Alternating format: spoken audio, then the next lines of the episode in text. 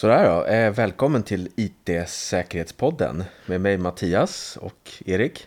Ja, det är första gången som vi kör faktiskt, så att, eh, det är riktigt bra. Just det, eh, pilotavsnitt kan man säga. Ja, precis. Får vi se om de plockar upp vår, eh, vår, vårt, vår tv-serie för sändning liksom. Ja, precis. Tror, tycker att det är lite för smalt ämne, IT-säkerhet. Nej, inte sådär. Jag menar, jag tror vi kan eh, bredda oss ordentligt. Jag menar, det är ett eh, gigantiskt område. Det är, en del säger att det är ungefär en meter djupt och en kilometer brett liksom. Ja, precis. Och vi ska väl ha lite olika ämnen sådär. Det här första avsnittet har jag valt att kalla för virus, någonting som kanske inte du gillar begreppet riktigt så.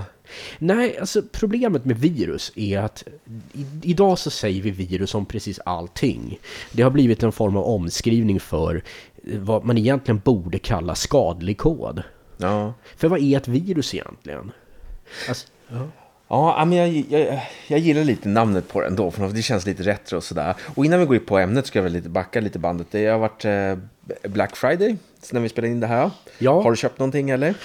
Ja, den här bärbara datorn som jag använde för att titta på mina an- anteckningar. Det var lite impulsköp, men jag har behövt en ny bärbar ett ett eh, tag då, så att ja, det har följt i föga där. Men ja, det är väl lite grann, man blir ju lite lurad också på, eh, på Black Friday. Jag tror inte det är sådär extremt bra deals, men eh, ja, jag behövde en ny dator så. Jag läste en undersökning på Twitter, så kanske inte är liksom eh, vetenskapligt grundat direkt. Men då stod det att en fjärdedel av svenskarna är oroliga för internetköp. Var du det? Jag vet inte, jag har nog slutat oroa mig lite grann så länge man har en form av vettig hantering av det och inte liksom eh, gör saker och ting på, på, på datorn som skulle kunna få in skadlig kod och sånt där. Så man får ta den risken. Det, det var riskabelt även när man gick till banken. Jag menar, alla saker du gör har inbyggda risker i sig. Ja, precis. Men det är inte så att man skulle undvika det direkt, ett köp. Nej, egentligen inte. Menar, det, det är naturligtvis, du vill inte hamna i lyxfällan heller. Det gäller Nej. att vara smart när det gäller vad, vad du köper och sånt där. Men det finns ingenting som säger att du måste, att du måste um, undvika. Jag tror elektronisk handel idag är ganska säker. Ja, det är kaffet på gång. Kaffet är på gång, härligt. Ja. bra, då håller vi oss vakna. Ja, nej, men eh, som, som sagt, en fjärdedel av, eh, av, av svenskarna enligt den här undersökningen var då alltså att man undviker undviker internethandel för att man är orolig för sin att, att pe- personlig information ska läcka och sånt där. Alltså det inte... Finns det liksom grund för det? Ja, alltså jag tror att personlig information skulle läcka just när man handlar är det mindre problemet. Det är mer problematiskt att personlig information läcker överhuvudtaget. Nu är det ju GDPR ska skydda mot det där, men jag tror att det är liksom ett slag i luften. Jag menar, vi, vi har inget privatliv längre. Det, det, tyvärr, det är bara att inse. Jag menar, Facebook vet allt om dig. Ja. Och Facebook vet mycket om dig även om du inte är med på Facebook. För att man kan gissa saker och ting med tanke på vilka vänner du har och sådana saker. Så att det där är problematiskt. Det där är intressant. Det har vi ju som plan att, att prata om djupare flera gånger framöver. Om, ehm, om sociala medier och filterbubblan och så vidare. En annan sak som jag ska ta upp som har hänt nu här under november var ju att ytterligare en osäkerhet har upptäckts i eh, Adobe Flash igen. Är du förvånad över det? Inte det minsta. Flash har haft en del bufferöverskrivningar och allt möjligt skräp. Och det är så här, det här vet de flesta redan, men jag säger det ändå. Slopa Flash. Jag menar, det mesta idag som är den här typen av innehåll görs i HTML5 eller andra saker. Flash är överspelat. Det är bara en gammalt skräp som fortfarande kräver det. Så att, jag menar, gå ifrån Flash så fort du kan. Det är, installera inte det hela. Det är, tyvärr, det är Men vad används det till? För förut var det mycket spel och såna saker som kom på Flash på internet. Men det görs inte sånt längre liksom. Alltså själva grejen är, jag minns när jag såg Flash första gången, det var 99, då var den redan då ett par år gammal. Då kunde man titta på tecknade serier och det, det, det fanns ju en hel del saker som eh, Icebox fanns ett företag som hette, det gick i konkursen, men de hade ett gäng roliga serier för ungdomar. Jag var väl kanske 20-årsåldern då så jag tyckte det var hejdlöst roligt att titta på det där. Och då var det Flash och sen var det spel, det var mm, allt möjligt och interaktiva, en del webbsidor ville ha Flash bara för knappar man kunde trycka på och sånt där, för det skulle vara lite det. snyggt och så. Animerade menyer och sådana här saker ja. Ja, precis. Och hela, hela grejen med det där har ju överspelats för på 2000-talet kom HTML5 som har möjlighet att göra i princip allting du kan göra i Flash kan du göra i HTML5. Men då, det finns ju sårbarheter i HTML5 också ju. Ja, men det sköts ju i webbläsaren. Och jag tror att sårbarheterna i Flash har varit fler och allvarligare än, än sårbarhet. Alltså det är klart, alla webbläsare är sårbara. Men Flash är i sig en ganska problematisk plugin att ha i sin programvara. Den lägger till saker och ting där det inte behövs. Kom ihåg att Flash är i stora drag överspelad. Ja. Eh, ja, det var väl lite, lite snabbt svepet där. Eh, vi kan väl berätta lite kort om oss själva. Du är ju eh, säkerhetsspecialist och har jobbat i många, många år om det. Jag jobbar också i många år inom IT som IT-arkitekt och har bred bakgrund på de flesta områdena. Så. Mm. Jo, precis. Vi har ju lite senioriteter här vid det här laget antar jag. Ja, precis. Grånat skägg. Ja, det börjar faktiskt bli så. Ja. Det, det... Precis, okej, okay, och dagens ämne då, virus. Eh, och jag, tycker, jag tycker, vi började lite prata om att det är, det är lite kanske omodernt benämning av det, att kalla det för virus. Jag gillar det lite, det är retro på något sätt och dessutom så är det väldigt bra, eh, vad ska man säga, metafor. Ja, man, du tänker lite grann på virus som kan infektera de levande organismerna. Ja, precis. Alltså. Att, att det är liksom en, det är en, en slags eh, livsform, alltså i, i den biologiska världen, om man säga, så är det en livsform som är varken levande eller död.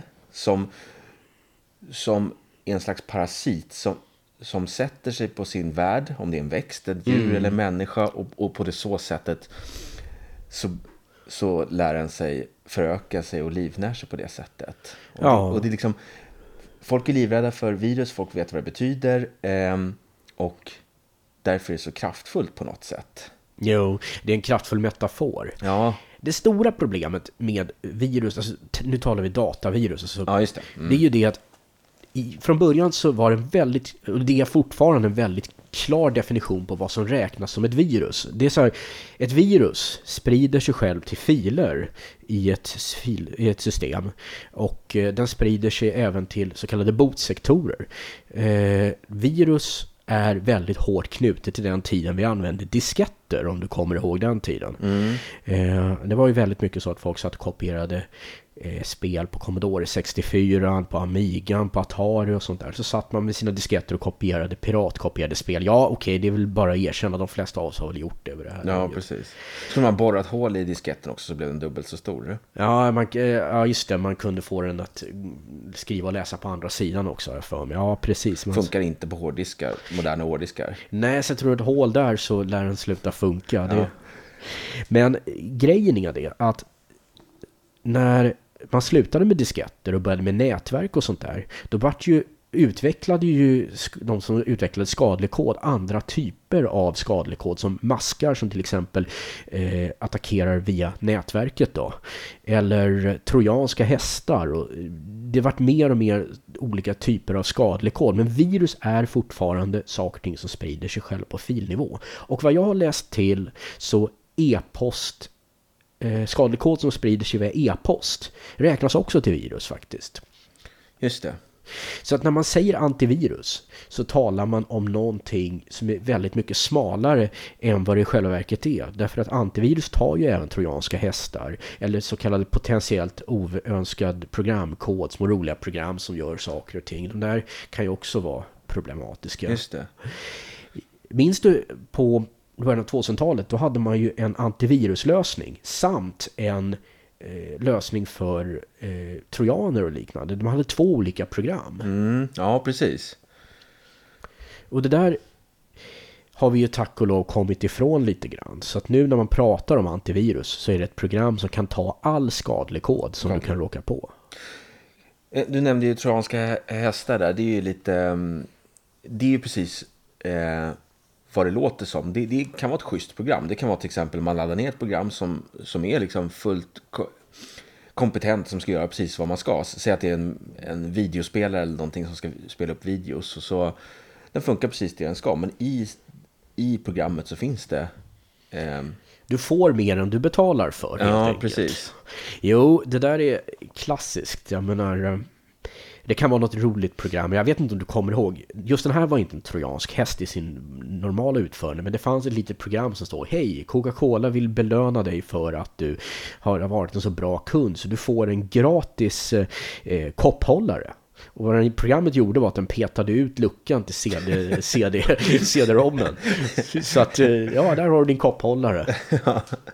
Eh, det där programmet är ett typiskt grej som skulle kunna trojaniseras. Normalt om du har, det finns program som länkar två filer. Så du tar någon typ av skadlig kod, eller om du vill ett virus då, och länkar det till det här lilla roliga koppprogrammet. Och så skickar du till en kompis, kolla på det här, det här är skitroligt, ha ha ha. Och sen trycker de på det, får ut eh, luckan, jag vet inte, idag kanske man inte har CD-spelare längre, mm. men ja, det, och då så får de viruset på köpet och det är ju en trojansk häst. Det kommer ju från den här klassiska trähästen från Troja där. Att det, Just det. var ett gäng soldater inne i hästen som kom in. Hästen gav som en, en, en gåva till stan och de tog in den och sen på natten så hoppade soldaterna ur den här trähästen och attackerade stan. Ja, den historien. Får man ta i historiepodden. Ja, precis. Det är väl Men så. eh, det, det där du nämner, det här med Coca-Cola eh, viruset, eller, eller trojanen man ska säga, det är ju lite så som virus började på något sätt, att det var liksom mer som ett prank, att man liksom skämt, man provade att skämta med sina kompisar och eh, försökte sabba deras datorer och så vidare genom disketter och sådär. Ska vi ta en liten historiegenomgång, de lite kända virus som har varit? Eh, Ja, visst, absolut. Det finns ju några som är lite eh, spännande tycker jag. Mm. Jo, det finns ett antal eh, klassiker som... eh, Jag menar, det första viruset kom på 70-talet. Och ehm, sen finns det ju även en del på 80-talet. Och det fanns ju både virus till Macintosh, till... eh, till Amiga, till Atari, till... Ja, i princip alla datorer hade någon form av virus. Och det första riktigt kända viruset som alla pratar om, det var ju Elk Cloner som kom 1982. Det var en 15-årig kille som skrev det här bara för att testa om det kunde spridas och det kunde det.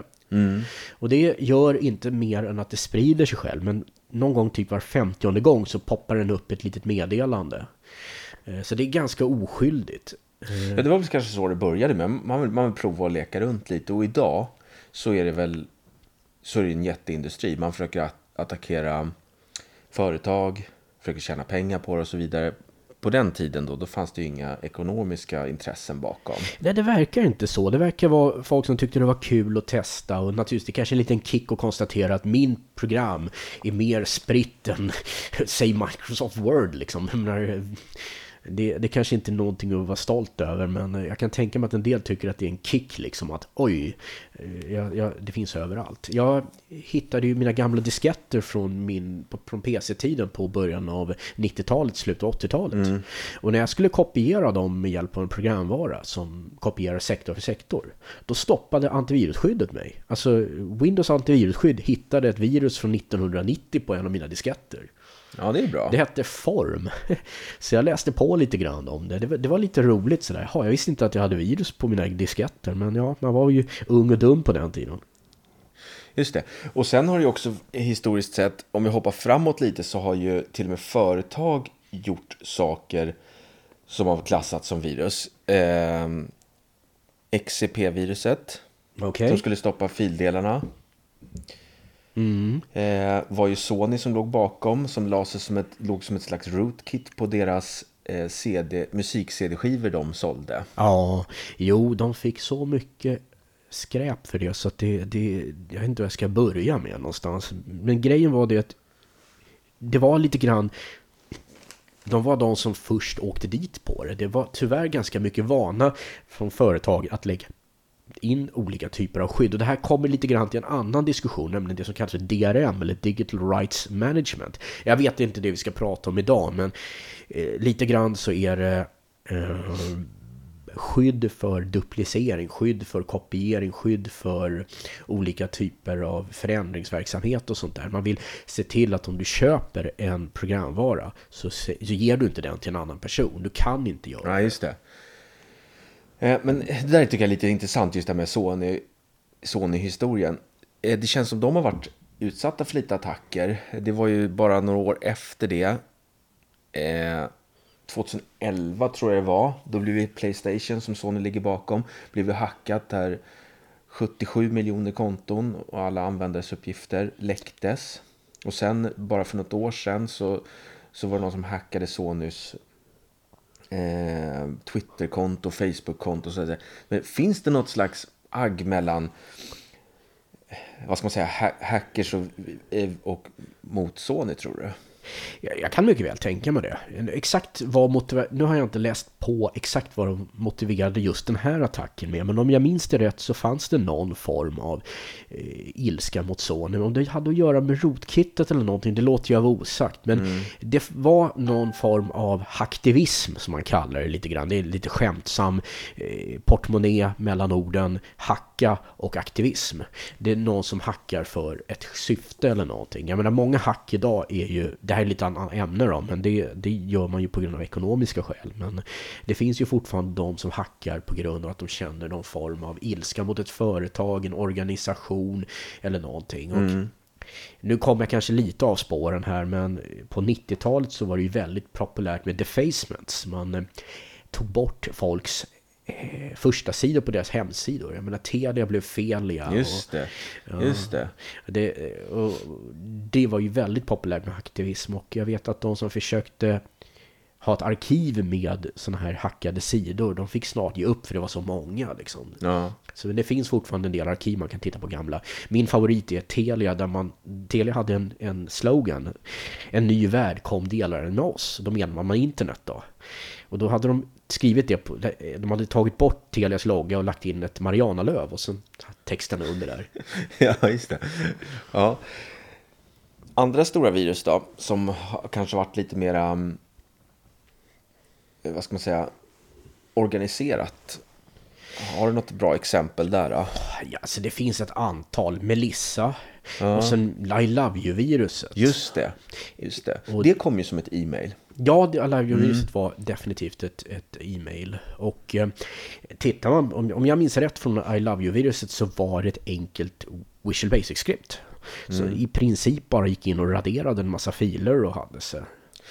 Och, och, det var det här klassiska egentligen att du fick ett e-mail eh, och med det en bifogad fil och sen eh, öppnade folk det. På den tiden, det var ju år 2000 tror jag. Ja.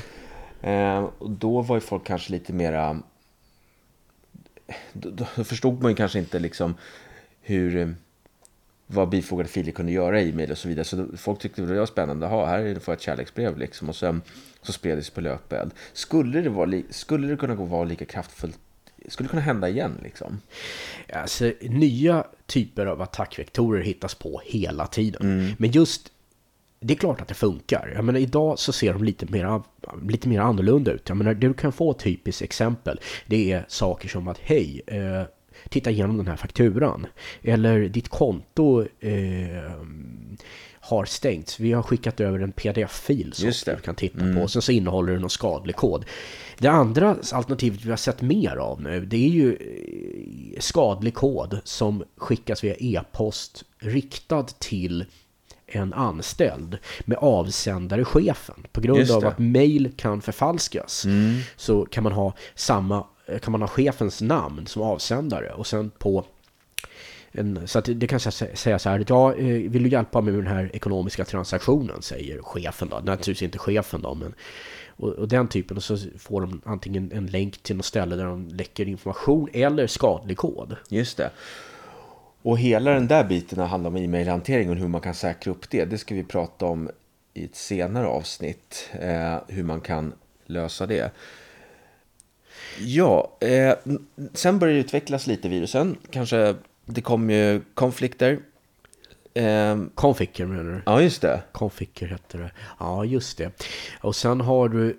Det som är, jag tycker det som är intressant idag Jag menar, Conficker var någon gång på slutet, 2008 någonting. Ja. Men det jag tycker är intressant idag, det är saker som CryptoLocker och Ransomware. Just det. Och det är ju fortfarande aktuellt idag ju. Oh ja. Även fast det där var två, ja, tio år sedan. Vet du, en intressant sak. Jag gick på ett eh, föredrag som något för, stort företag inom IT-branschen. Vi säger inga namn här, för vi ska inte göra reklam. De Nej, höll- då får de ju sponsra oss i så Ja, fall. precis. naturligtvis. Ja, och då sa de ju det här med... Det var en kille som höll ett föredrag om olika typer av hot och hur pass eh, lukrativa de är för de som, eh, som gör de här sakerna. Och ransomware, av alla typer av cyberhot, alltså olika typer av attacker, DDoS-attacker, allting som du kan tjäna pengar på genom utpressning och liknande saker. Så just det här med CryptoLocker ransomware, där de alltså krypterar dina filer och du måste betala för att få tillbaka dem. Det är på typ 20 plats eller 22 plats eller någonting sånt där, jag kommer inte ihåg exakt då. Det är alltså en väldigt lite lukrativ bransch. Men det är kommersiellt bra. Det är ju som liksom, du tar en dator och, och filerna till gisslan. Och så kräver Jo. man ju pengar för, för att låsa upp Men dem. det är fortfarande, det är, bland alla typer av hot så är det enligt den här rapporten en ganska mesig, alltså ganska mesig intäkt. Det är klart de tjänar pengar på det. Men de tjänar inte mycket pengar och jämfört med andra typer av attacker så är det en ganska ointressant och eh, ganska icke-lukrativ bransch. Faktiskt. Ja, det är väl, alltså de flesta företagen som råkar ut för det brukar väl lösa det genom att eh, göra en återställning av sitt data. Och de flesta användarna tar kostnaden. Sen finns det ett problem Alltså de det är så, det är vissa som betalar löser. Problemet- Hjälper det då? Ja, det är det som är grejen. I vissa lägen gör det inte det. Ibland så är det för att en, en, någon av de här skadliga koderna de hittade som krypterade diskar och hade, så hade inte ens stöd för att eh, göra de här anropen som krävs för att eh, dekryptera filerna. Så att de hade bara ljugit. Det, det, det kunde inte dekryptera filerna även om du betalade. Vissa andra, där har de helt enkelt folk tagit bort hemsidor man ska gå till för att dekryptera filerna. Så att om du har råkat ut för någon form av ransomware så är sannolikheten att även om du betalar för att du får tillbaka filerna ganska liten. Ja. Rekommendationen är helt enkelt att man återläser sin, sin data eller det som har blivit. Den här killen som hade föredraget sa att den stora anledningen till att det är så lite pengar de får på det här ändå, det är det att det är så svårt att betala dem. Jag menar, om din morsa fick någon sån här, ja hej, eh, betala bitlock, eh, inte bitlocker, vad heter det, bitcoin. Eh, skulle hon klara det? Ja. Min morsa skulle nog inte göra det. Eh, Det är, det är inte helt lätt. Menar, du måste ta reda på hur du betalar med bitcoin. Och de flesta ger nog upp vid det laget. Precis, en annan avancerad sak som kom i, med det där configure var ju keylogger också. Alltså att, en, att, att viruset läser vad som skrivs på tangentbordet. Det är gammalt. Alltså Ja. keyloggers är en av de äldsta typerna. Av- ja, okej. så att det, det är, många av de här sakerna är, de kan se nya ut, men det är nya varianter av gamla principer. Jag menar ransomware, alltså den här typen som krypterar filer eller raderar filer och sånt där, eller gör någon typ av påverkan. Det är gammalt. Men just nu är vi, vi, vi har en tendens av dåligt minne. Vi, vi tror, oj, det här har vi aldrig sett förut. Ja. Men, men de sakerna, hur, ja så visst, de, de kommer ju, där kommer man kunna snappa upp kanske användarnamn och lösenord till ja, olika ställen man loggar in på. Ja. Eh, men när man loggar in banken och sådana här saker, man använder bank-id och så vidare, där får de ingen, där kan man inte fånga upp det på det sättet i alla fall. Alltså grejen är exakt vad man kan göra om du har en keylogger, det kan man diskutera. Men just när det gäller mobilt bank-id, det är inte riktigt mitt specialområde. Men grejen är det att om du har en keylogger, du har ju lite svårt att använda den med tanke på att din mobila bank-id ligger på en annan enhet. Ja, men du har din mobiltelefon och skriver in koden. Så att det, det är inte omöjligt att det går att attackera, men jag tror att... För vad, vad, vad, en key, eller vad heter mobilt bank-id är ju en form av multifaktorautentisering. Ja, Den gör det svårare att med hjälp av skadlig kod komma över och göra banktransaktioner. Eh, så pass svårt att det förmodligen inte är praktiskt realiserbart i de flesta fall. Men det, det kanske finns någonting i framtiden. Jag menar, de här attackerna blir ju alltid bättre. De blir ju inte sämre med tiden. Men just nu så är mobilt bank-id väldigt säkert. Det, det som fortfarande är hotet är ju folk som ringer och lurar eh, folk att eh, signera med mobilt bank Men det är ju en social engineering-attack. Det är Just ju inte det. en teknisk attack datasystemen blir så svåra att hacka som man använder människan som sitter bakom datorn istället. Och det är fruktansvärt kraftfullt. Ja. Du behöver inga datavirus om du kan lura personen och göra det. Just det. Det finns ju det här skämtet om det polska dataviruset. Nu inget illa menat om polacker, absolut inte. Det kallas lite så. Hej, hej, vi kunde inte skriva ett ordentligt virus. Så vi undrar om du kunde ta och skicka det här vidare och sen radera alla dina filer. Okej. Okay. Har det varit ett sånt? Nej, det är ett skämt. Ja, det, är ett skämt, det är ett skämt men eh, ja. Ja. Ehm. Jo, ja, men om vi ska försöka... Så, så vad är det vi säger egentligen? Att virus, eller virus eller sitt datavirus, maskar, trojaner, det utvecklas hela tiden. Och det har gått ja. från att vara liksom ett skämt till sina kompisar och kollegor till att... Är det en är det en stor industri idag? Ja, ja. Her herregud ja. Det, det, är absolut en... Eh, och som sagt, det är skadlig kod. Jag vill inte kalla det virus. För Nej. återigen, virus är ett väldigt separat grej. Men vi, mm. men vi säger skadlig kod. Och då, ja, det, det är en stor business. Och det, det och har varit under många år. Det här är ingenting nytt. Alltså. Jag, jag tror att när man talar om kommersialiseringen av de här sakerna så är det 90-tal, 2000-tal någonting vi talar om. Så mm. det, det är återigen ingenting nytt. Men vi har sett det bli mer och mer i princip den här typen av attackerare hittar ju nya metoder hela tiden. Så att med tiden så hittar man nya sätt. Och sen finns det ju även saker och ting där skadlig kod används av myndigheter för att spionera på folk. Och det är också en sak som vi har sett mer och mer. Jag menar... Ehm, ja, jag vet inte utan att peka ut någon specifikt så kan vi ju se att eh, jag menar i, det fanns ju något som hette De Bundestrojan. Det var alltså tyskarna, den tyska regeringen som ville ha tillstånd från sin regering att tillverka trojaner och installera dem på eh, brottslingars datorer för att hålla koll på dem. Ja, okay. Alltså typ ungefär som wiretapping, mm. alltså när man avlyssnar telefonen. Ja. Och det här gick ju inte igenom. Det, det stod de ju bakut om. Men, men det är fortfarande det är en stort område och det är mycket diskussioner på det. För det känns som annars en ganska naturlig utveckling då annars att genomföra något sånt. Jag tror att det kommer och jag tror att det blir mer och mer vanligt och jag menar vi kan ju se även både vad NSA i USA har gjort. De har ju weaponiserat om man får uttrycka det ut sig så. Många sårbarheter för att kunna ta över maskiner och sånt. Och, mm. Eh, även de här Tor-nätverken, de här anonyma tjänsterna man kan använda för att inte synas vem man är. Mm. Eh, de har de ju också lyckats hacka genom att ge sig på webbläsare och sådana saker. Just det. Så att jag tror att en, en, en lektion som det handlar om, jag hade en vi hade en redaktion som sysslade med vetenskapsinspelningar. Vi gjorde poddar för en unga forskarförening på 90-talet. Och då hade vi många diskussioner om framtiden. Och en av mina kamrater som sände där, Anders Sandberg, idag en känd hjärnforskare, han sa så här. I framtiden kommer ingen ha något privatliv.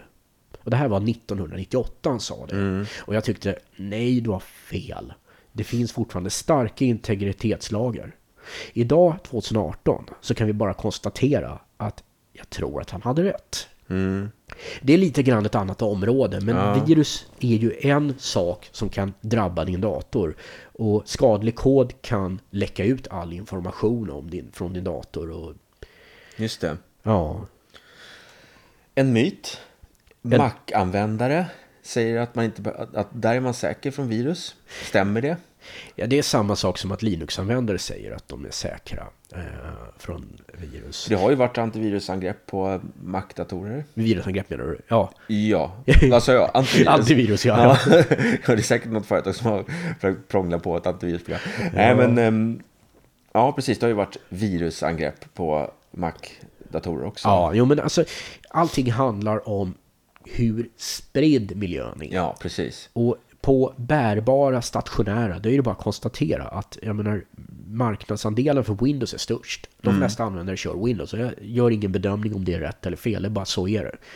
Och Mac börjar komma nu, så det börjar komma virus där också.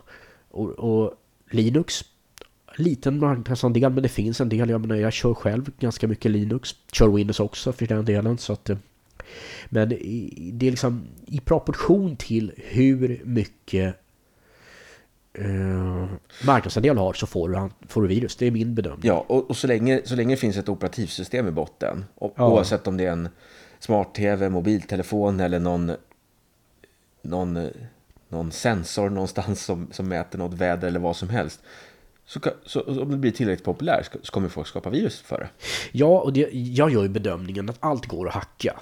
Så jag menar, oavsett vad du kör för operativsystem. Så man kan säga att en vissa operativsystem är byggda säkrare än andra och sånt där. Det, det kan jag köpa. Men allting går att hacka. Ja. Så jag, jag skulle inte gömma mig bakom att säga att Mac är säkrare än Windows eller Linux är säkrare än Windows eller vad, vad man nu vill göra. Utan det, det handlar om att förstå risker. Ja. Eh, lite sammanfattningsvis då då. Ja, Är det någonting, just det, är det någonting du vill tillägga här alltså, som vi kanske har missat? Vi, du nämnde ju lite maskar sådär i början. Ja. Worms. Jag kände ju lite grann att det här är ett föredrag om virus huvudsakligen. Så Ja. jag har inte nämnt maskar särskilt mycket, men en mask är ju en typ av skadlig kod som attackerar nätverk. En av de kända är Slammer, Blaster, jag vet inte om ni kommer ihåg den tiden på början av 2000-talet när Windows-maskiner helt plötsligt kunde attackeras och få skadlig kod installerad bara genom att någon hade en mask på sin dator. Den gick in på det lokala nätverket, attackerade alla maskiner som fanns. Ja, men på den tiden var det ju ingen som använde brandväggar på sin dator. Så att helt plötsligt så tog de över dem och installerade skadlig kod och allt möjligt elände. Jag menar, det ser vi inte så mycket av idag. Jag tror maskar, det är inte dött på något sätt, men det har inte riktigt samma effekt nu när alla har brandväggar på.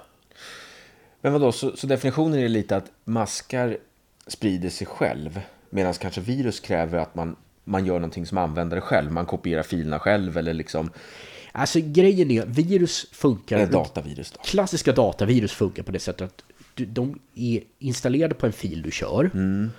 Och när du startar viruset så kommer den att kopiera sig själv till alla filer den hittar. Enligt något visst mönster. En del kopierar hejvilt, en del startar, eh, går bara till filer som ja, den, den väljer ut helt enkelt. En del ger sig på botsektorer och lägger in sig själva där. Och är det en unik botsektor för något speciellt gammalt spel sånt där så då har den sönder allting. Så att en del av de kan vara ganska skadliga men eh, ja, det är väl ungefär det. Så att jag menar virus är inte manuella på något sätt men de, de är liksom byggda på en tid där man kopierade disketter till Just det, varandra. ja. Jo, lite sammanfattningsvis så skulle jag vilja ta upp det, den um, US-cert Ja, har kommit fram till. Vad är US-cert? Det är ju en form av security response team. Det är ju egentligen en bit av den amerikanska myndigheten. Det finns en svensk cert faktiskt också som sorterar under MSB, Myndigheten för skydd och... Vad heter det? Ja, brand och skydd. Ja, Ja, jag kommer inte ihåg. den har nyttan. Vi får återkomma till det i något annat avsnitt. Ja, I alla nej, fall. det, De har en fempunktslista. Det känns lite omodern, men eh, det, det gäller väl kanske fortfarande att man ska installera antivirusskydd. Och det här gäller ju förstås om man är privatperson eller om man är administratör för något system eller någonting. Man ska scanna eh, regelbundet. Eh, man ska också använda virusscanning innan man öppnar en fil. mm, Och så ska man tänka på om man tar emot filer i sociala medier eller någon chattrum och så vidare. och så använda backup. Och femte, använda backup, ja. Och det är, då tänker jag framförallt på ransomware och här saker. Gäller det fortfarande? Eller någonting du vill tillägga eller någonting? För det första så tycker jag att klassiska antivirus, det är ju en svartlista. Den letar efter saker som är kända. Det är på väg ut. Jag tror att framtidens skadlig kodskydd måste arbeta på andra sätt. Jag tror inte på svartlistor. Jag tror att det är en död teknologi. Men det är en annan diskussion. Det är fortfarande bättre att ha någon form av skadlig kodskydd än inget alls. Det här är mer viktigt på kanske Mac och Windows. På Linux så finns det andra metoder man kan göra med Tripwire och liknande saker. Men det, det är återigen en annan diskussion. Så att okej, jag kan köpa antivirus. Scanna regelbundet naturligtvis. Använd virusscann innan du öppnar en fil. De flesta antivirusprogram har ett realtidsskydd som kollar filer medan du öppnar dem. Så det är väl kanske inget problem. Tänk på innan du tar emot filer i sociala medier, absolut. Det är mer en social engineering det är mer en social engineering-grej. Men visst, det kommer mycket skadlig kod från det hållet. Och använd backup, det är superviktigt. Det finns två sorters människor. De som aldrig har förlorat några filer och de som har backup. Ja, just det. Och det är också viktigt där för ransomware till exempel naturligtvis. Använd backup eller restore. Eh, så, lite avslutningsvis, hur kändes det då, första avsnittet? Jo då, nej men det känns alldeles utmärkt. Först var man lite spänd och titta på alla mätare och grejer för att se att ljudet var bra. Sen började man känna komma in i saker och ting. Sen började man svamla på lite grann. Ja, ja tack så mycket då. Ja, tack så Erik, mycket. så hörs vi. Ja, det gör vi. Hej.